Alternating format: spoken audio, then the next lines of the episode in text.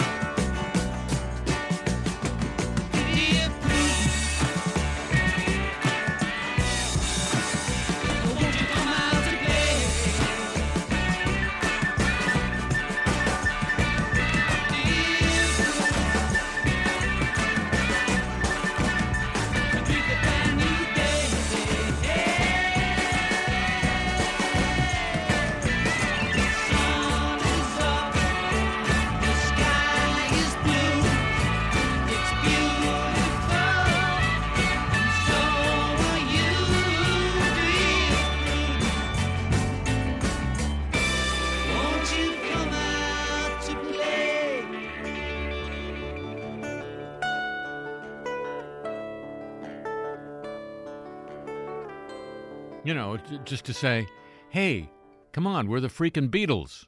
Get out of here. Now, you're going to say maybe they, they cut that out of the uh, documentary. And I'm going to say they didn't cut anything out of it. Hello from New Orleans, Louisiana. I'm Harry Shearer, welcoming you to this edition of the show. And now, ladies and gentlemen, the apologies of the week. Here? Yeah, right now.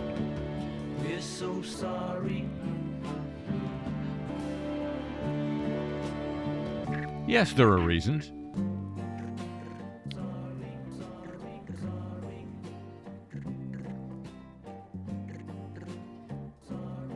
Hang in there. Technical things. Walgreens has apologized uh, to affected customers who made appointments for boosters or uh, shots. Store was still open. Pharmacists had left in at least one case we know about, thanks to the Washington Post. The pharmacy in question in the Washington Post story started, closed a half hour before a confirmed appointment. Part of service cutbacks by Walgreens caused by a labor shortage hitting drugstores across the country. As I say, Walgreens has apologized to affected customers in an email to the Post, said it's working to prevent such problems moving forward. Not going to move backward. Policy. Company would not say how many of its customers nationwide have suffered the same frustration. Similar tales from angry customers have popped up, popped up on social media around the country since early November.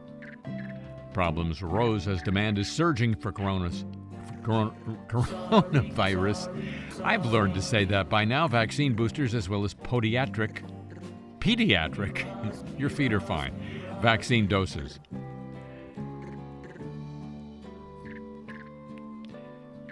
Now,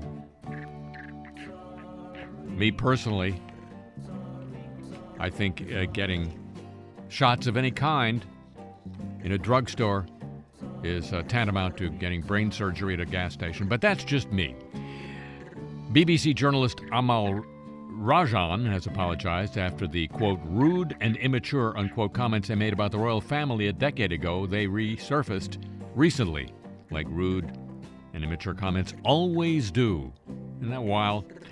Following a re- release of a controversial BBC documentary hosted by Rajan that examined the relationship between Princes William and Harry and the media, it emerged that Rajan had described Prince Philip, their dad, as a quote racist buffoon, unquote, and Prince Charles as quote scientifically illiterate. Tom?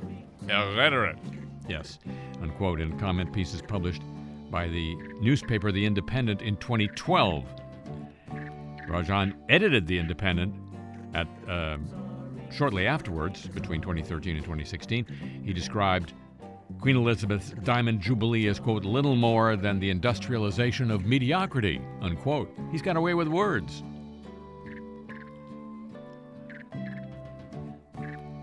The second piece said the public roles of the Duke of Cambridge and his wife Kate Middleton were, quote, a total fraud, unquote. In a statement posted on Twitter this week, Rajan said he deeply regrets the rude and immature comments he made in a, quote, former life, unquote. I look back at them now, quoting again, with real embarrassment and ask myself what I was thinking, frankly. He is now the media editor of the BBC. I would like to say sorry for any offense they caused then or now. I'm completely committed to impartiality and hope our recent program can be judged. Recent programs can be judged on their merits. Good luck, babe. No, his name is not Babe. The USC athletic department apologized a week ago today for an offensive chant directed at Brigham Young University football players during a game last Saturday at the Los Angeles Memorial Coliseum. They're playing in the Coliseum. USC issued the apology via Twitter while noting that the, the chant came from the student section of the Coliseum stands. So don't blame the um, alums. They're old enough to know better. Unlike, let's say, the Trojan students. I speak as a Bruin, yes, admittedly, full disclosure. USC didn't acknowledge what the offensive chant was. Video of the chant surfaced not on social media, but the Salt Lake Tribune reports that some fans directed F the Mormons chants at players from the school. Brigham Young, of course, was uh, the 19th century president of the Church, Latter day Saints Church. USC defensive line coach and BYU alum Vic So'oto also apologized for the chant on Twitter while tagging the head coach of BYU and athletic director. BYU won, so, you know, what the heck. Brian May, guitarist from Queen, speaking of royalty, said this week his recent remarks about gender inclusion at the Brit Awards and transgender people were, quote, subtly twisted, unquote. He apologized in a statement on social media, affirming his openness to all people regardless of gender or other attributes. Why would he have to do that? His comments came in response to the annual British Phonographic Industry Award show's removal of separate male and female prizes starting next year. These are called the Brit Awards. Four of them for Best British Male and Female Solo Artist and Best International Male and Female Solo, solo Artist will become two gender neutral categories next year, meaning a total of two fewer awards. Who wouldn't want that? Quote, it's a decision that has been made without enough thought, May told the British tabloid The Daily Mirror when he uh, showed up at the uh, celebration of a British TV network late November. Quote, a lot of things work quite well and can be left alone, he continued. I get so sick of people trying to change things without thinking of the long term consequences. Some of these things are an improvement, some of them are not. Unquote. He added that the late Queen singer Freddie Mercury would have found PC culture, quote, difficult. He also supposed that Queen wouldn't be seen as diverse enough today. We would be, quote, we would be forced to have people of different colors and different sexes, and we would have to have a trans person, he said. However, after backlash to those remarks, he indicated the words were taken out of context and made purposely to look like he was showing hostility towards the transgender community. Quote, I was ambushed and completely stitched up by a journalist at the recent ITV event, he said in an Instagram post. And, he added, it's led to a whole mess of press stories making it look like I'm unfriendly to trans people. Nothing could be further from the truth. My words were subtly twisted. I should have known better than to talk to those predatory press hacks. He offered, quote, sincere apologies to anyone who has been hurt by the stories. My heart is open as always to humans of all colors and creeds, all sexes and sex- sexes and sexualities, all shapes and sizes, sizes, and all creatures. All creatures. Quote, we all deserve respect and an equal place in this world, he said. My grateful thanks to all of you who stepped to who did defend me in the last couple of days. Unquote, Brian May. All creatures. Mm-hmm. Deadline Springfield, Missouri. A social media influencer is apologizing after a trade publication revealed that his stunt wasn't what it appeared to be.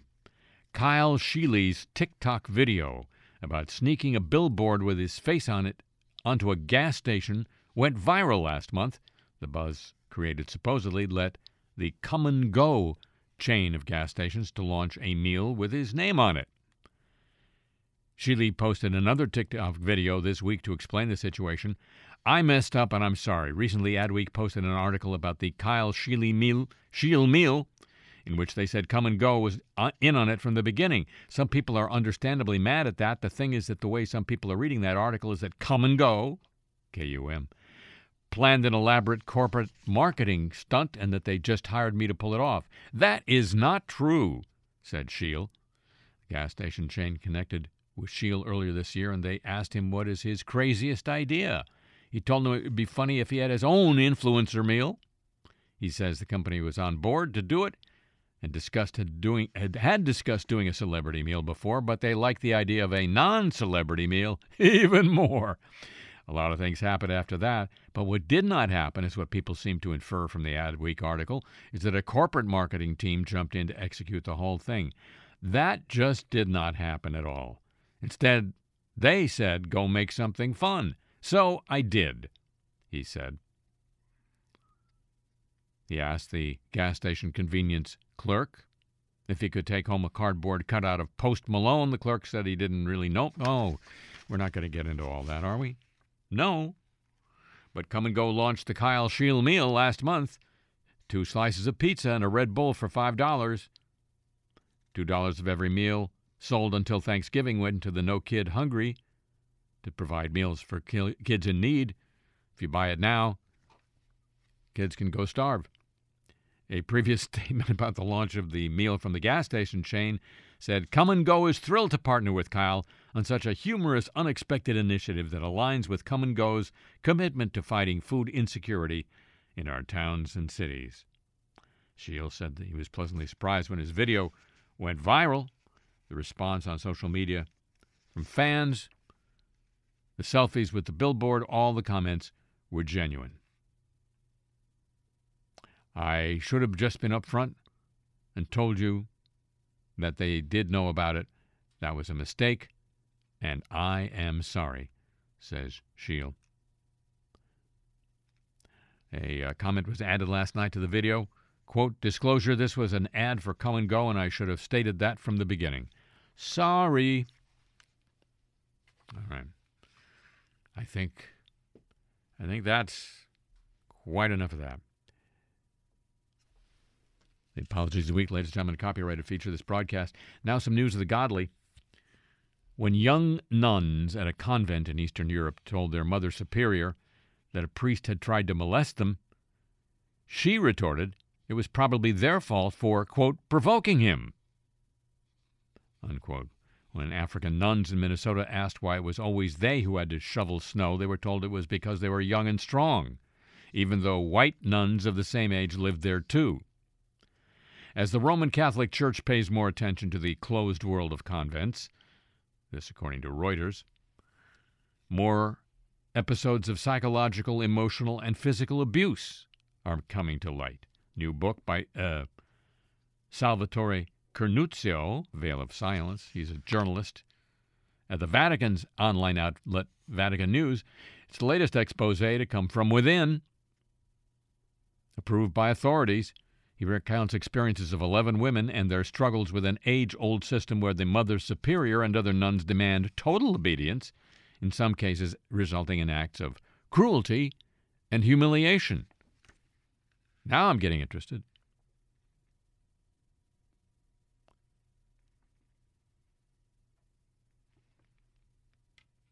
The uh, South American woman who joined an order of cloistered nuns in Italy 20 years ago when she was 19 recounts how the indoctrination was so strict the younger sisters needed permission to go to the bathroom.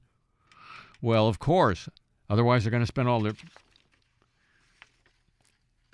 uh, and ask for sanitary products during their menstrual periods. You are always complaining. Do you want to be a saint or not? Marcella, that's the South Af- American woman, says she was quoted her mother superior shouting when she suggested changes in the daily routine. Therese, a French woman, was told, You have to suffer for Jesus when she asked to be spared physically demanding chores because of a back condition. I understood that we were all like dogs, recounted Elizabeth, an Australian. They tell us to sit and we sit, to get up and we get up, to roll over and we roll over. Last year, Father Giovanni Cucci wrote a landmark article about abuse in comments in the Jesuit journal Civita, Civiltà Cattolica, whose texts are approved by the Vatican. He found most of it was abuse of power, including episodes of racism, such as in the Minnesota convent. He said the problem needed more attention because it had been overshadowed by the sexual abuse of children by priests. The uh, Vatican newspaper Osservatore Romano exposed a plight of foreign nuns a couple of years ago sent by their orders to work as housekeepers for cardinals and bishops in Rome, Rome with little or no remuneration. Chronicled a burnout syndrome later on where younger women with good educations were held back by older superiors reluctant to relinquish a boot camp style of tradition of assigning them menial tasks, ostensibly to instill discipline and obedience.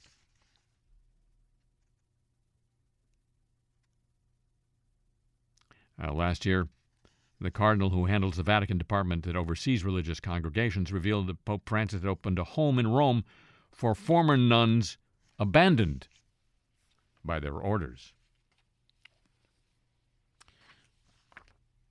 They were following orders, but their orders left them behind, apparently. News of the godly, ladies and gentlemen. It is a copyrighted feature of this broadcast. And now,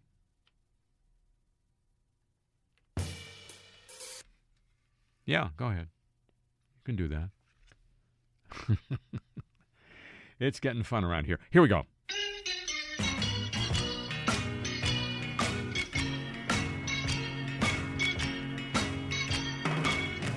Let me tell you about the bees. Yeah! A new study from researchers at the University of California, Davis, that's the uh, ag school at uh, UC, finds that pesticides not only directly affect bee health, effects from past exposure can carry over to future generations. That is nutty. A study published in the journal Proceedings of the National Academy of Sciences suggests bees may requ- require multiple generations to recover from even a single application of insect- insecticides. How does that even work?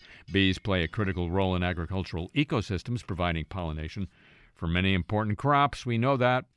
In many agricultural areas, bees may be exposed to pep- pesticides multiple times over multiple years.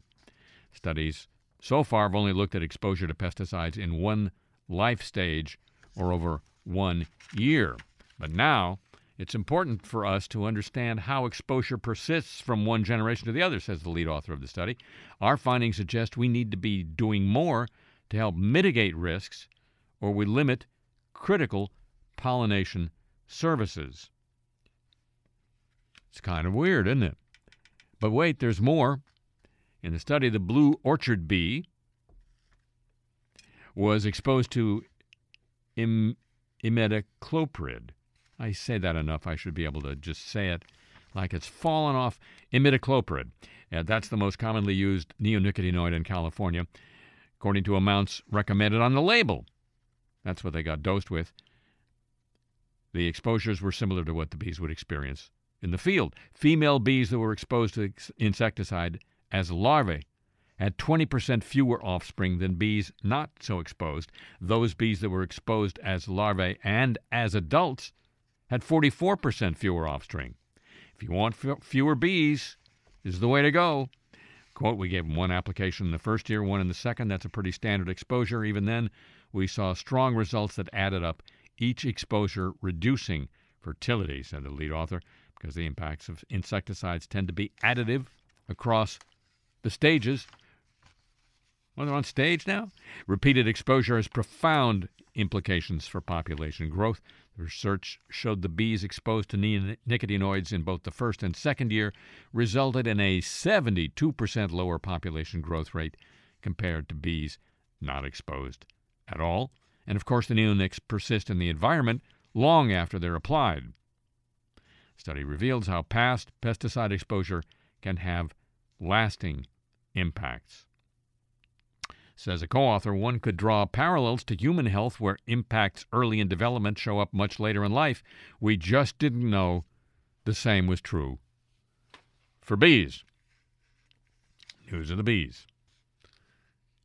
I think I copyrighted it at one point, and now, yes, now. Clean, safe, too cheap to meter. Save, safe, too cheap to meter. Cheap, save, too safe to meter. Save, save, too safe to meter. This is News of the Atom. A proposed project to store high level nuclear waste in southeast New Mexico. Hey, that would be a great solution to in the nuclear waste. Faces continuing delays now as federal regulators are unsatisfied with answers given by the company hoping to build the facility near the Eddy Lea County line. It's between Eddy and Lea counties, hence the name. In a letter to Holtec International, that's the company proposing the waste facility, uh, they built the one out in Southern California, right by the ocean. What could go wrong? The Nuclear Regulatory Commission says responses to its recent inquiries were inadequate, so publication of the project's final environmental impact statement was delayed, and a safety evaluation report was also delayed from planned publications in uh, this month, sorry, no, last month, and next month. The letter didn't include alternative publication dates. Delaying those documents could set the whole project back. Holtec officials had planned to open the site and begin operations in a couple of years. It would be used to, don't get excited, temporarily store waste, 100,000 metric tons of it, spent nuclear fuel rods, brought to New Mexico via generators and nuclear power plants across the United States. Many fear that because the U.S. does not have a permanent repository for high level nuclear waste, Holtec's temporary site would become permanent. These included uh, environmental groups and government watchdogs. Supporters of the project, mostly leaders from southeast New Mexico, argued the site would provide much needed economic diversity to the oil and gas dependent region. Jobs! While assisting with the federal goal of cleaning up nuclear waste by hiding it somewhere temporarily. A draft environmental impact statement released by the NRC last year recommended the license be granted to Holtec, but amid the draft's review, additional questions arose. A, questions related to the analysis of hazards potentially posed by the facility by nearby gas pipelines and possible flooding events. The NRC was also not satisfied with Holtec's responses on calculations for radiation doses potentially received off site. That would be worrying, wouldn't it? And there's more. The U.S. Environmental, Environmental Protection Agency, citing a history of troubles at a Columbia, South Carolina nuclear fuel plant, says federal regulators should resolve questions about radioactive pollution at the plant before allowing it to operate for another four decades. The EPA sent a letter to the Nuclear Regulatory Commission expressing multiple concerns about the Westinghouse plant. You can be sure they were concerned about Westinghouse, including the threat of radioactive material washing off the property and how air pollution might have affected the area. The EPA is also worried about incidents and violations during the past 15 years, including an accident last August in which a plant worker suffered chemical burns and was contaminated with radioactive material. That's all. Quote, we have environmental concerns regarding water resources, air quality, climate, environmental justice, and tribal issues that should be addressed in a final environment, environmental study, as well as a pending safety evaluation. That was the verbiage from the EPA to the NRC. The EPA joins at least three other government agencies that have questioned whether a draft environmental study by the NRC is adequate. Regulators with the Government Accounting Office, that's the auditing arm of Congress, didn't know Congress had arms, recommended a return to, quote, consent based siting, unquote, in a September report about the need to address the growing stockpile of nuclear waste. The concept came from a blue ribbon commission during the Obama administration. Preserving existing plants as well as bringing online a next generation of reactors is essential to the goal. Or the goal is essential to the concept. Those plans hinge on storage and management of existing nuclear waste in interim and eventually permanent repositories. Sure, eventually. Some of the waste is currently stored in casks above ground, like the Holtec casks at San Onofre near the ocean in California. That creates an even greater risk to communities and the environment. Historically, potential sites for waste disposal have been met with local opposition due to fear of transportation and handling of radioactive materials. Government regulators sounded an alarm in their report that exposure could be lethal. There's roughly 86,000 metric tons of nuclear waste scattered among 75 operating or shuttered nuclear plants, according to the Government Accountability Office. And so consent based siting, that is to say, locating these storage plants where communities want them, is now being considered as essential. In fact, the Biden administration this week said it was seeking local communities willing to host nuclear waste storage sites. They're needed, says the administration, to deal with the nation's existing waste and encourage growth in virtually emissions free nuclear power. In the future, the U.S. government tried for decades to create that large scale nuclear waste dump in Yucca Mountain in Nevada, project ultimately rejected due to public concerns about safety in Nevada, including by the then Democratic Senate head, Harry Reid, from Nevada.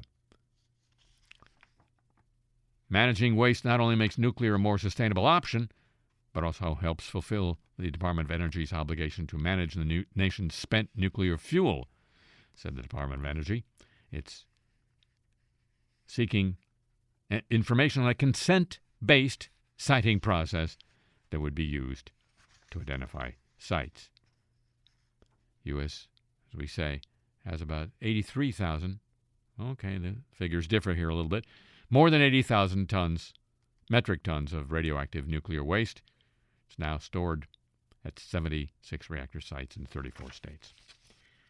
So we're making good, good, good progress on um, getting rid of the, waste somehow, somewhere, sometime.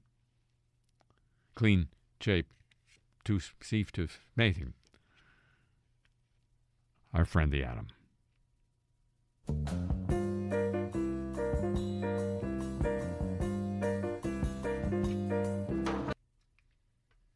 And now this.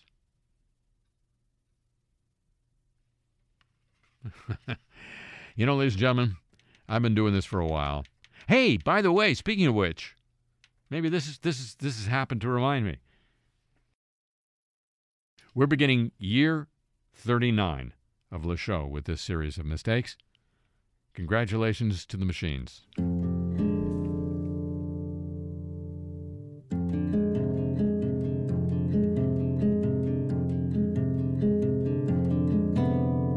You and your smile a strange invitation. Somehow it seems we've shared our dreams, but where? Time after time in a room full of strangers, out of the blue, suddenly you are there.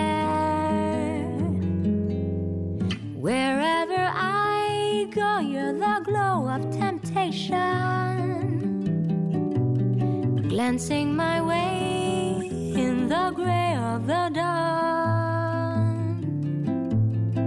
Always your eyes hold a strange invitation.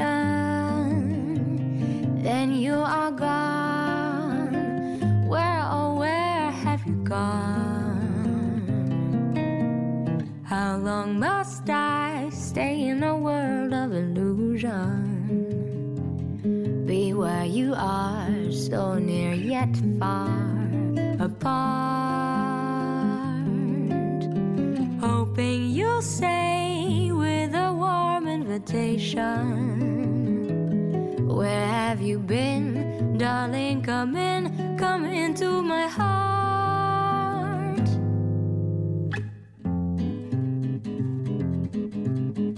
And then one a strange revelation. Something so odd you and I can't deny. You've let me know in a shy conversation.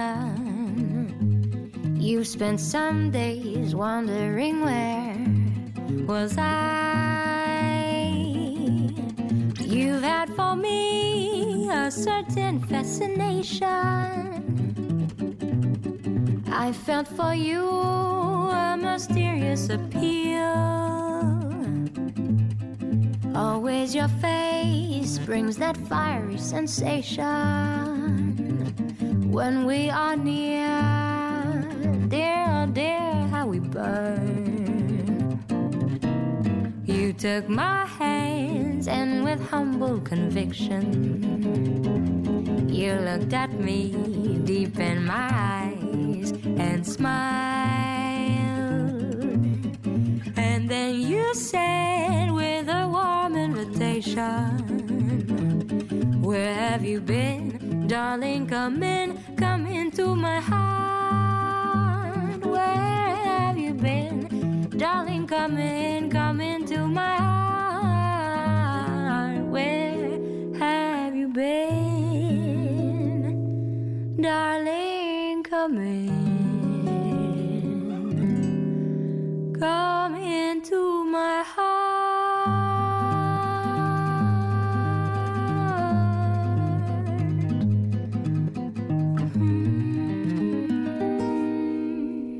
This is the show. Um, in, in, in- entering its 39th year. That happens to be true.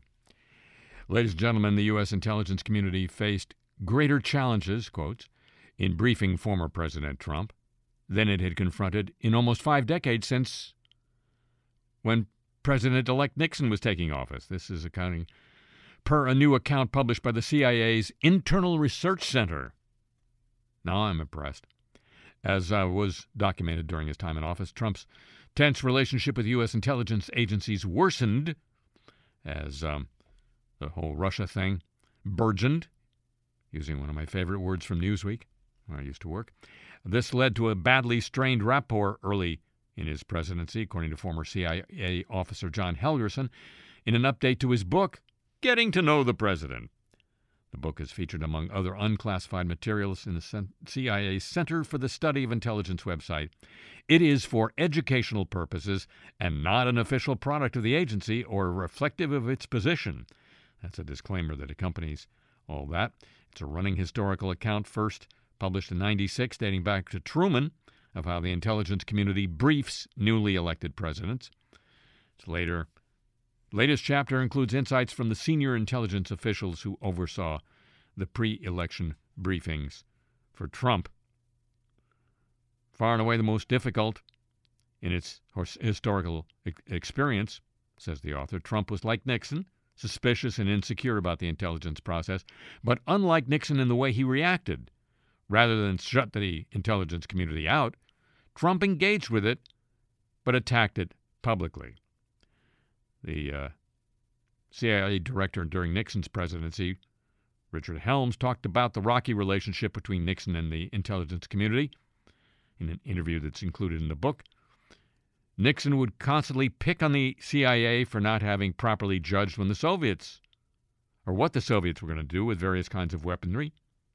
Obviously, he was being selective, but he would make nasty remarks about this and say this obviously had to be sharpened up. So, the CIA compares Nixon to Trump. Now, um, regular listeners may know a couple of um, rather unfamiliar facts.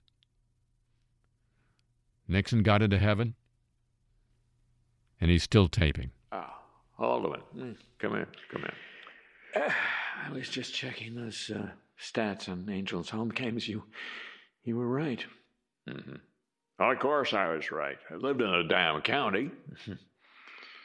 You'd think MLB would be a little bit more generous with their statistics. Screw 'em.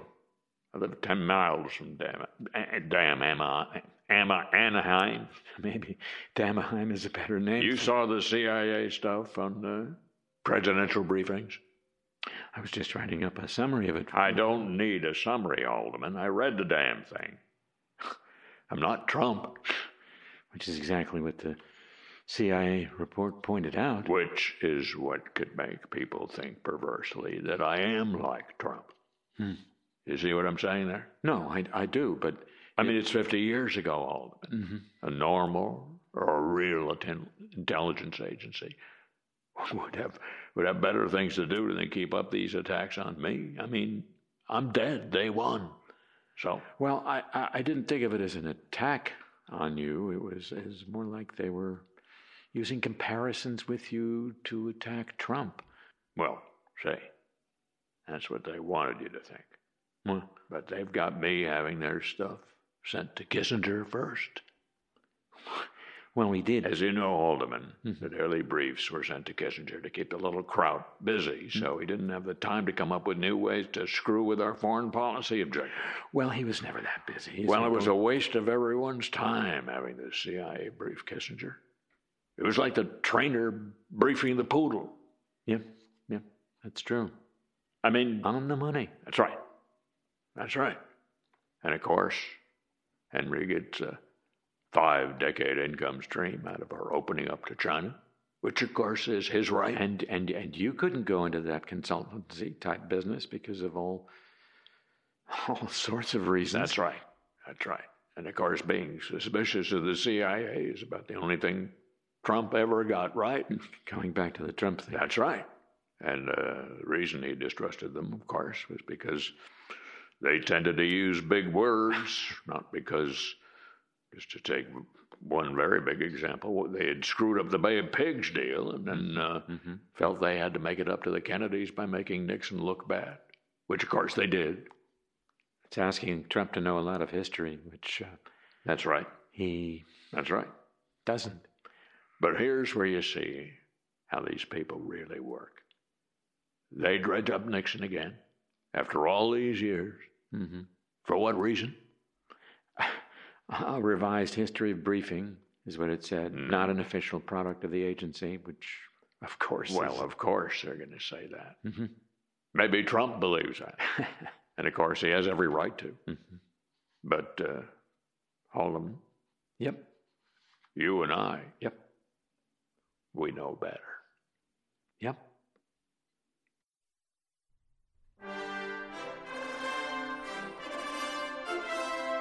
And now, news of the Olympic movement.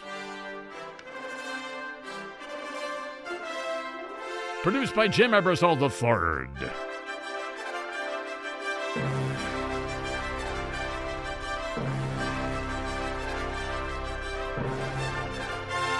First up, China hits back.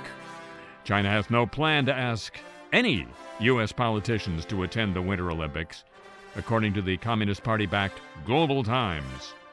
This comes after President Biden said he's weighing a diplomatic boycott of the event. Don't bother boycotting, we're not inviting you. The uh, newspaper says efforts to fight the pandemic ruled out large scale invitations.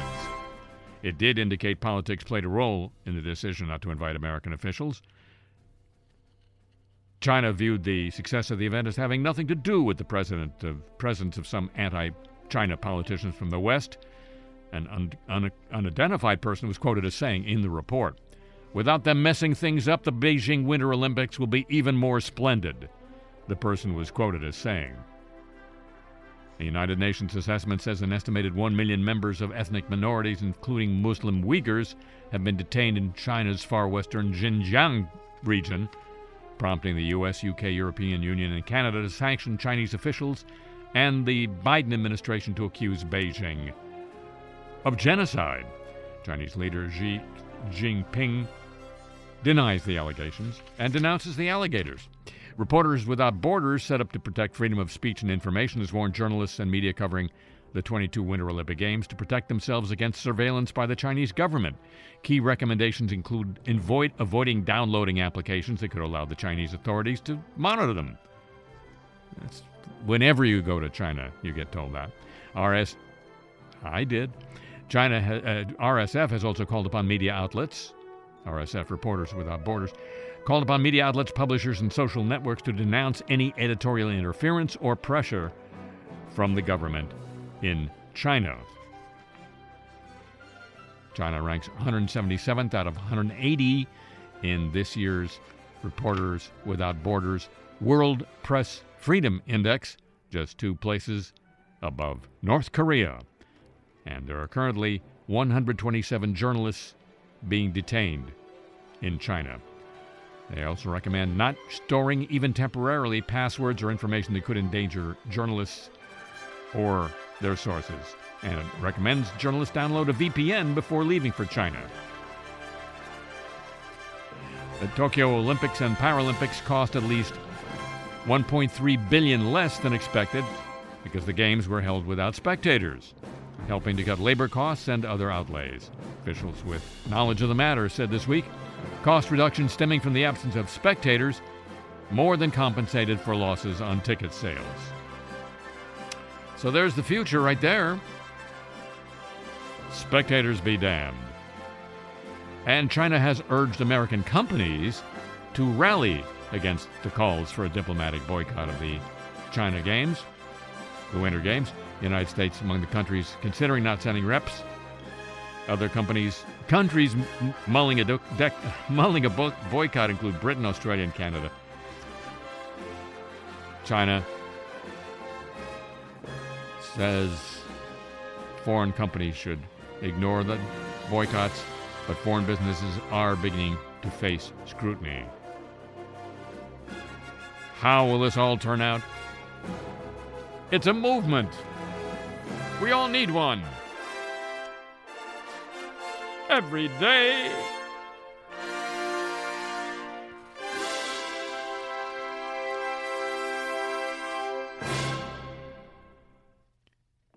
Yes, we, we rely on, on private companies now to enforce our um, human rights policy, supposedly.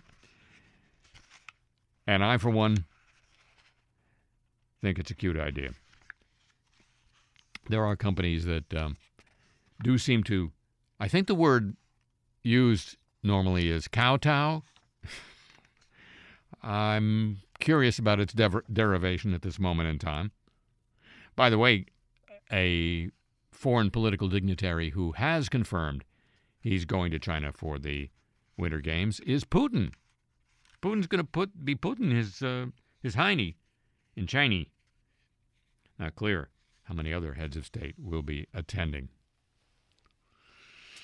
So um, apparently,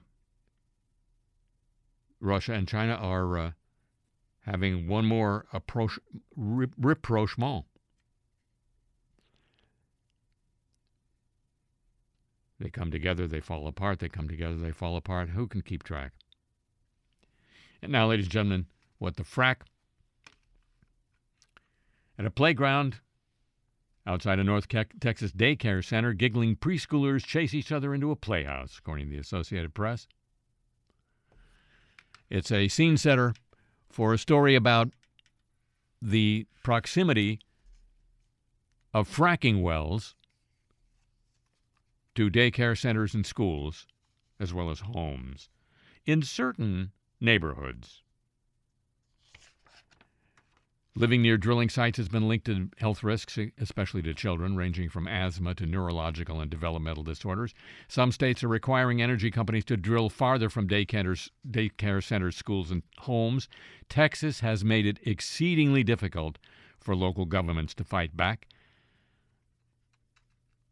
The affected areas also include communities near related infrastructure, compressor stations, for example, which push gas through pipelines and emit toxic fumes. I'm trying to protect my little one, says the mother of a two year old attending a daycare center in Arlington.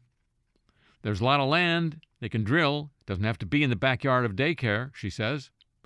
The French oil company proposing to drill at this particular daycare center, Total, it's an oil company, French oil company, declined an interview request. The company, in a statement, says it has operated near the Mother's Heart Daycare Center for more than a decade without any safety concerns expressed by the city of Arlington.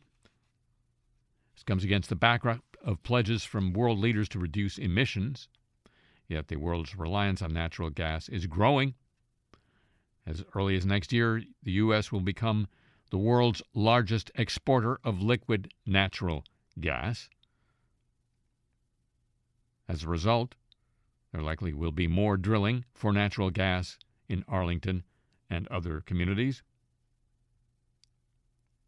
A report by Physi- Physicians for Social Responsibility and Concerned Health Professionals of New York, which reviewed dozens of scientific studies, found the public health risks associated with these sites include cancers, asthma, respiratory diseases, rashes, heart problems, and mental health disorders. Many of the wells Total has drilled in Arlington are near Latino or black or low income communities, often just a few hundred feet from homes. An analysis by the Associated Press of locations of wells the Total operates in Arlington shows their density is higher in neighborhoods where many people of color reside. America is segregated, and so is pollution, says the director of the Bullard Center for Environmental and Climate Justice at Texas Southern University. Quote, the dirty industries and what planners call locally unwanted land uses oftentimes followed the path of least resistance. Historically, that's poor communities and communities of color. Unquote. When the gas pumped in Texas gets shipped out for export, it goes to facilities along the Gulf Coast. Many of them are near communities predominantly non white, such as Port Arthur. There's a pattern, seems to be here. To which one can only say, What the frack? And now, ladies and gentlemen,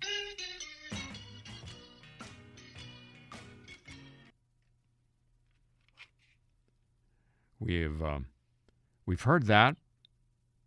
We probably should be hearing something else now. I just want to say one word to you. Just one word. Yes, sir. Are you listening? Yes, I am. Microplastics. Think about it. Will you think about it? Yes, I will. Enough said. You know, they're just numbers. Plastic waste amounting to 8 million tons annually turns into microplastics through constant exposure to ultraviolet rays and sea waves. These microplastics are consumed by lower level organisms such as plankton. That poses a threat to humans at the top of the food chain. According to the scienceblog.com, research team at uh, the Daegu Gyeongbuk Institute of Science Technology conducted an experiment in which microplastics, two millimeters, no, two micrometers, or less or less in size, were administered orally to mice for seven days in order to see the hazards. The team discovered nanoplastics with the size of two micrometers or less passed through the blood-brain barrier that prevents brain uptake of hazardous substances, highly unusual to observe solid, solids such as microplastics go through the blood brain barrier. Additionally, the team revealed that microplastics accumulate in microglial cells in the brain.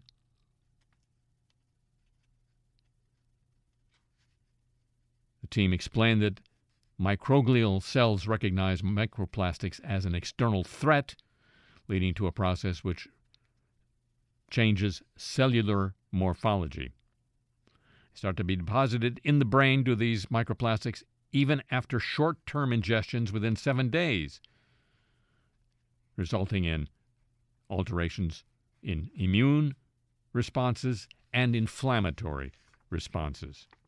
Based on the findings of research, we plan to conduct additional research that can further reveal the brain accumulation of microplastics and the mechanism mechanism of neurotoxicity.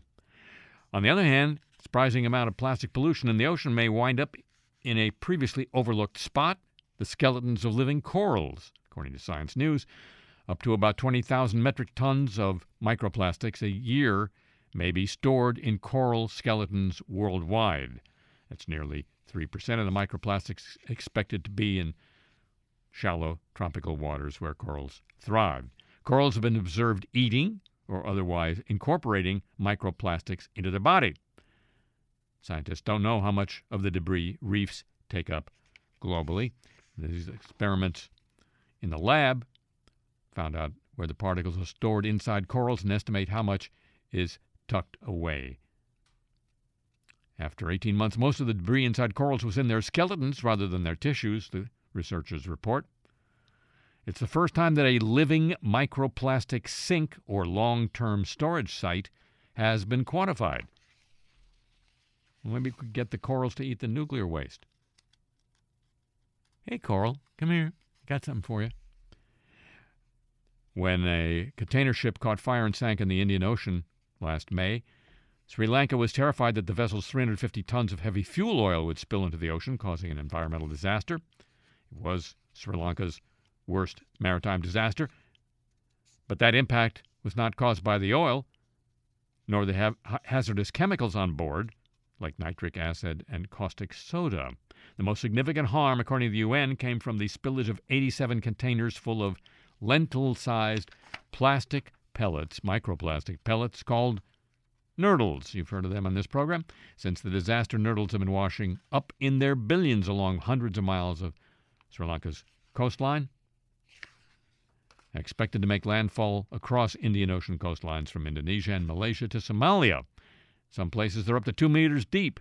They've been found in the bodies of dead dolphins and the mouths of fish.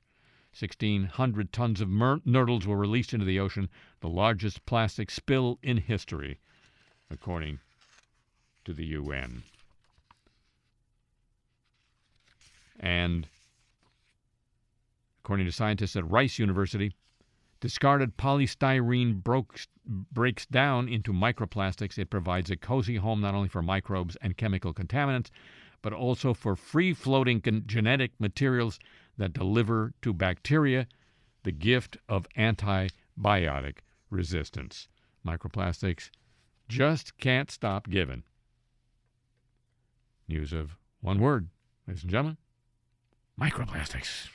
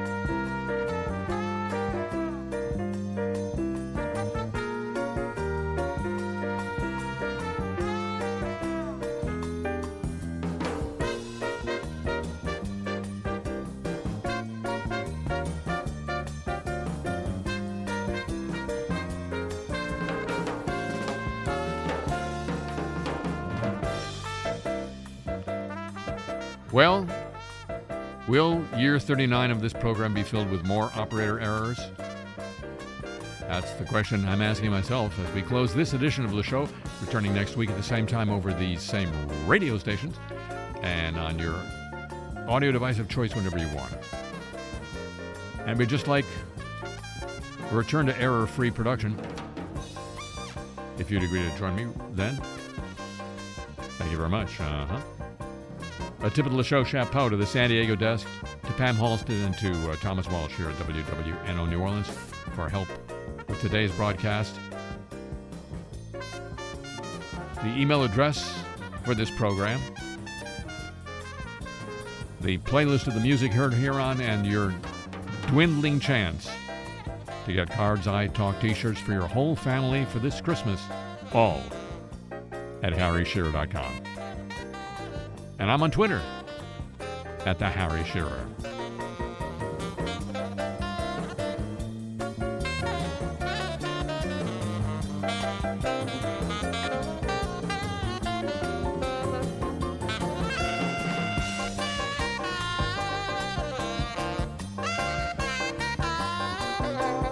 The show comes to you from Century Progress Productions and originates through the facilities of WWNO New Orleans, flagship station of the Change is Easy radio network.